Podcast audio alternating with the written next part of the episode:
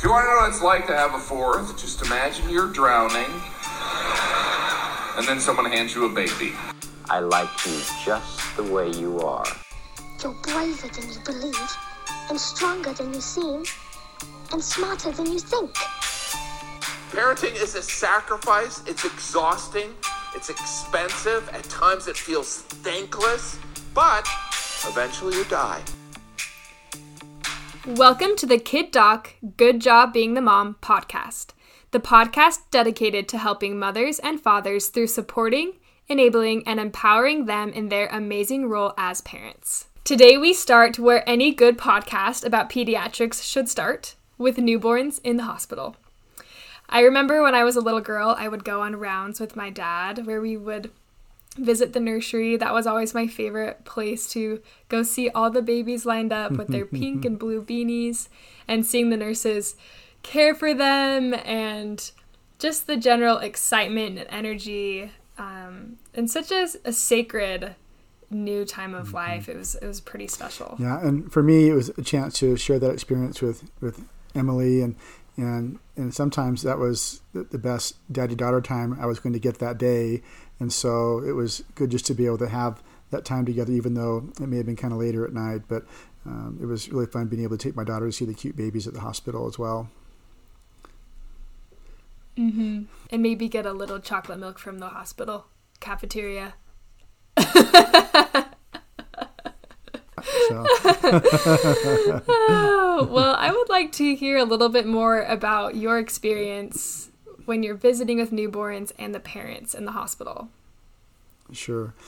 I think that's one of the most special and most wonderful parts of pediatrics is the chance to share in this new life that is brought into a family where, especially in the case of a, a first baby, is that this mother and father is welcoming this new child into their life, first the first time meeting their son or daughter, and we, we oftentimes think about how we know our, our children so well or our siblings so well, but it's just it's this really transcendental experience to think this is my child. And i remember having emily come into our lives and thinking this is our daughter but i don't even know her. And Mm-hmm. we're, we're going to get there.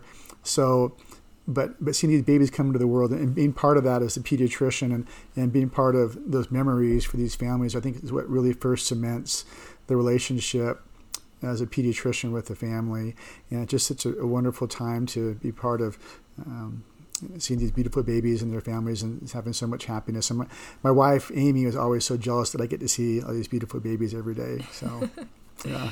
It is super special.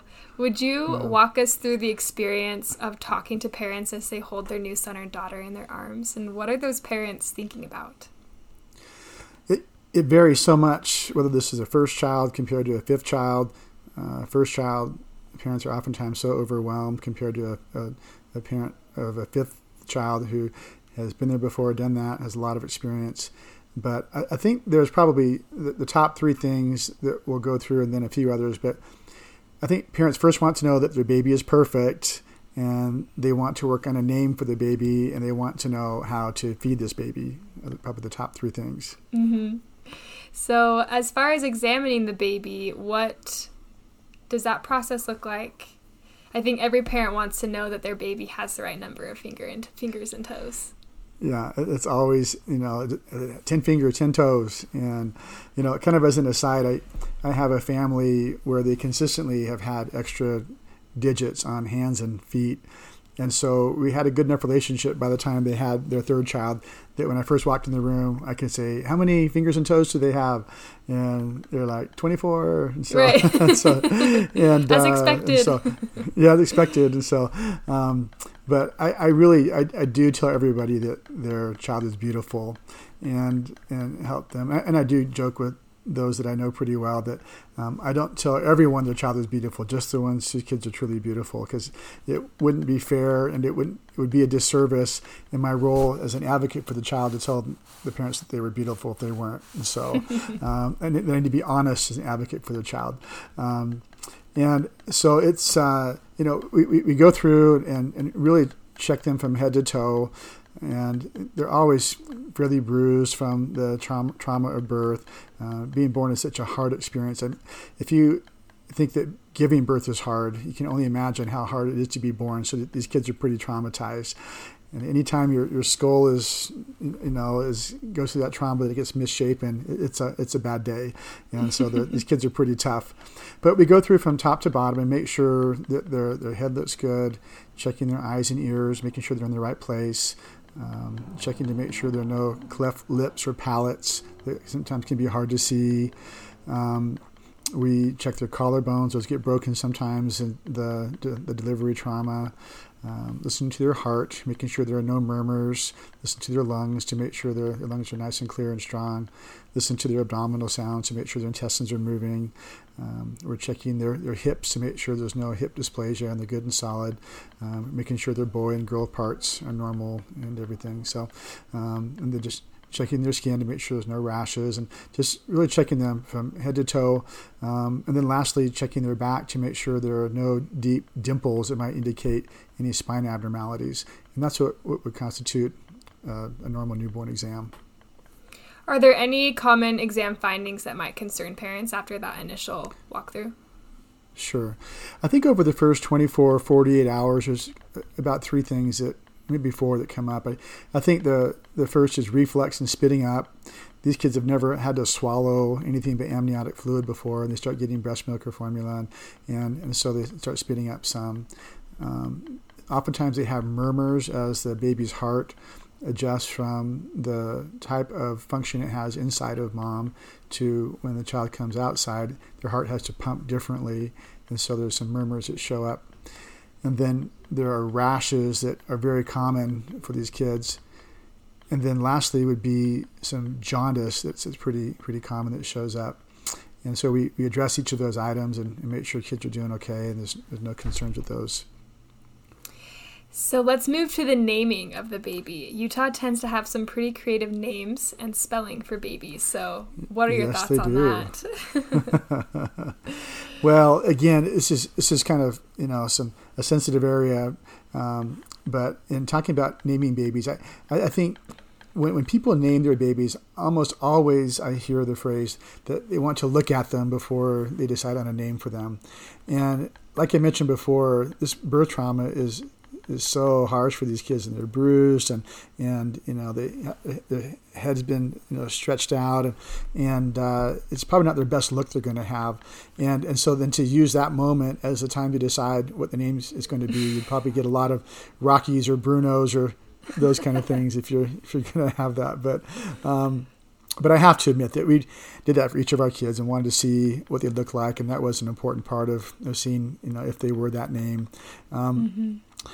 And I, I think another part is have to recognize that there's some really cute names out there that you don't want to give your kid just because they have to, to have that name their whole life. I just I kind of loosely say, hey, just make sure that when you put that, that name in your your cell phone, that the spell check doesn't change it to something else, and whatever it changes it is to is probably what you ought to spell the name that way so that it's a, an easy spelling for them.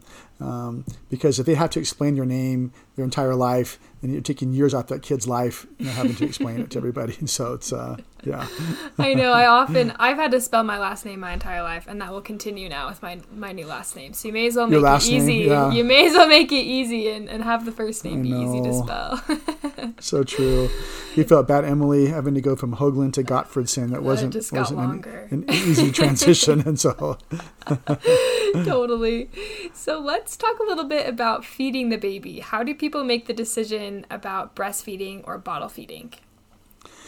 And that's another very personal decision. But fortunately, in Utah, we have uh, you know so many just you know, dedicated, committed, well-educated moms that understand the value and benefits of breastfeeding, and so it's really most likely that a mom will come in with a plan to do breastfeeding. But the problem I run into is that breastfeeding is definitely not easy, and there are a lot of barriers to that. Um, especially especially with first time babies, it may be 48 to 72 hours before there's any milk available for that child, and and so where a mother may have a lot of her value as a mother tied up into how successful she is in being able to feed her baby.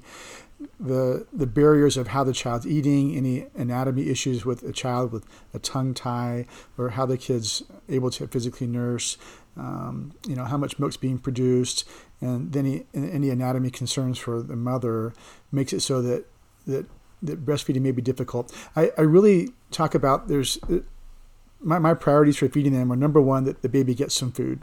Number two is that they can get breast milk if at all possible. And the number three is be able to actually breastfeed.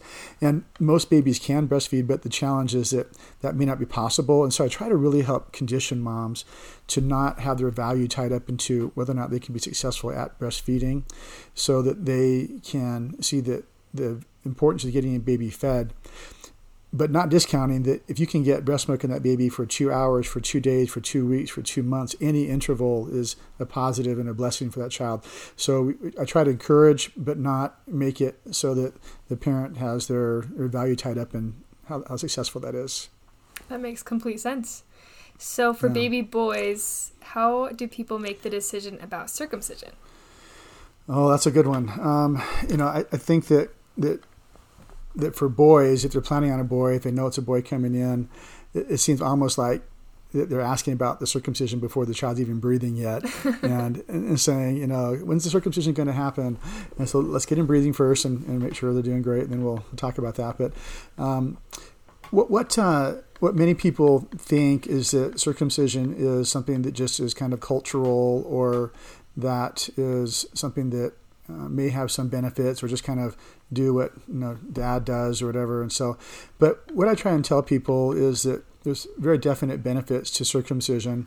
That in about 2012, the American Academy of Pediatrics went through and evaluated all of the the benefits of circumcision and looked at at a big meta analysis of saying what is the cost of doing a circumcision? You know the actual dollar cost of doing a circumcision for you know 100000 boys. And, and what is the dollar cost if you don't do a circumcision for a same subset of 100000 boys what what is the, the cost of the complications in terms of uh, bladder infections, kidney infections, penis cancer, later in life circumcisions, emergency circumcisions, and and what they were able to demonstrate is it a measurable benefit to doing a circumcision. And that being said, I, I just like to be able to help parents to make the decision that they don't feel like they're just doing something willy nilly and that they're inflicting some pain on their child for no reason because it's cultural. But there is actually a, very solid benefit for doing circumcision. But at the same time, I, I, would never push somebody into it or make them feel like they should do it.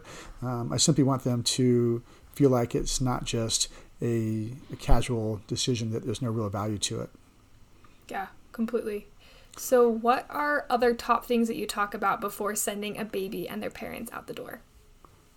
Okay. I think probably that the top, Mm, probably two things would be jaundice and then their cord care. And what jaundice is, is the breakdown of red blood cells that happens after birth that their liver then has to process to remove the bilirubin chemical that would cause the child's skin to be really yellow. And there's nothing wrong with having some of that pigmentation there, but it, it's too much of a good thing that causes problems that you can actually stain the brainstem and end up with some movement disorders if you have too high a level of jaundice. Um, and we think that the bilirubin molecule is helpful, that it helps as an antioxidant to help protect the child's brain when it's a it's a low oxygen state and you have a lot of oxidants that need to be be absorbed um, because of the time during delivery. So there's definitely a benefit. And so what I talk to them about is things they can do to help with, with jaundice when they go home. And the the things that are most helpful, I describe it as sunshine and supplementing. And so with sunshine, you're basically getting some natural phototherapy where the child gets some element of sunshine every day, even just being in a room that has a lot of ambient light and for those that don't, I'll say maybe getting 10 minutes front and back with some direct light. I tell them some spot where the cat or dog would curl up in the warmth, and uh, that's a warm spot. Move the move the cat or dog, and and then have them just in a diaper on a blanket in that nice warm spot. not during the burning hour, so kind of before 10, after 5 or so, if it's uh, the summertime, and, and just get a little bit of sunshine every day to, to help out. And, and what that does is just help the body to be able to remove the bilirubin, not just through pooping it out, but by, by voiding it out as well.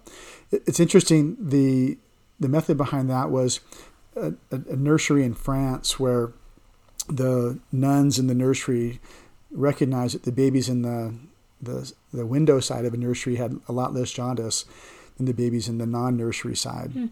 and, and so from that, that observation came the the thought that sunshine was helpful. And what was discovered was there's a certain wavelength wavelength of light at 450 nanometers that is the wavelength that converts the the molecule to one that, that babies can pee out. The, the nuns didn't know that; they just knew that the windows were helpful, and so and so that, that sunshine is helpful. And then the supplementing because the, the route out of the baby's body for the bilirubin is either poop it out or pee it out, and if you're not pooping and peeing, because you're not getting any food, then that bilirubin will actually recycle and go back into their body from their intestinal tract mm. and get hmm. higher and higher and higher. So you, you, need to have the exit doors open, which is pooping and peeing. So that's where I'll add in some supplementing in addition to breastfeeding to make sure that the baby's getting something to eat. Super important. So um, the second thing, M, is, is the cord care and and this is always a mystery to people. This this this, this strange umbilical cord that's dried up on their baby's tummy. And um, and and one thing that we, we used to say is lots of alcohol and cleaning of that cord. But but what studies have shown is that by using too much alcohol and keeping it too clean is that you delay cord separation. So we discourage that and then recommend that they're fine to get these babies in the tub and do regular bathing, that the dried up cord is simply a glamorous scab and they're fine to get in the tub, no problems at all. So um, yeah, so those are probably my, my top two things that I would say when I send people home that I want to make sure they go home with and understand. Well, that's great. When do you typically follow up with parents after that initial visit? That's another great question, and it really depends on a couple of things. I think one is parent experience, and the second is any concerns that I have as I send the baby home. So with first time parents, I always do 48 hour follow up because everything's new. They have so many questions and they're just like, we're in charge of this baby and we have no idea what we're doing. And so it's, it's mostly to help them to say, I'll say, write all your questions down, put them in your cell phone, bring them to the visit and we'll go over all the questions you have. And that would make a, uh, be a great time to be able to, um, to go through those questions. And then secondly is if I have any concerns about jaundice or, or, rashes or things like that, then I use that chance as an opportunity to be able to follow up and, and make sure they're doing really good. Well, wonderful. That wraps up our hospital visit episode, and we will catch everyone later. So thanks for listening. Thank you for joining us. We look forward to getting together again next time. Kid Doc is available on iTunes or wherever you find your other favorite podcast. If you enjoyed what we shared with you today, be sure to like us and subscribe to help other listeners like you find us. On our website, we will add supporting materials and other helpful items from this and other podcasts. The opinions expressed in this podcast, while carefully considered, are ultimately the opinions of the presenters and not necessarily of our employers or of any other organizations with which we are affiliated. And remember, the content of this podcast shouldn't be seen as a substitute for seeking actual personal medical care. If this is an emergency, hang up and dial 911. Otherwise, schedule a visit with a caring doctor to help with your concerns.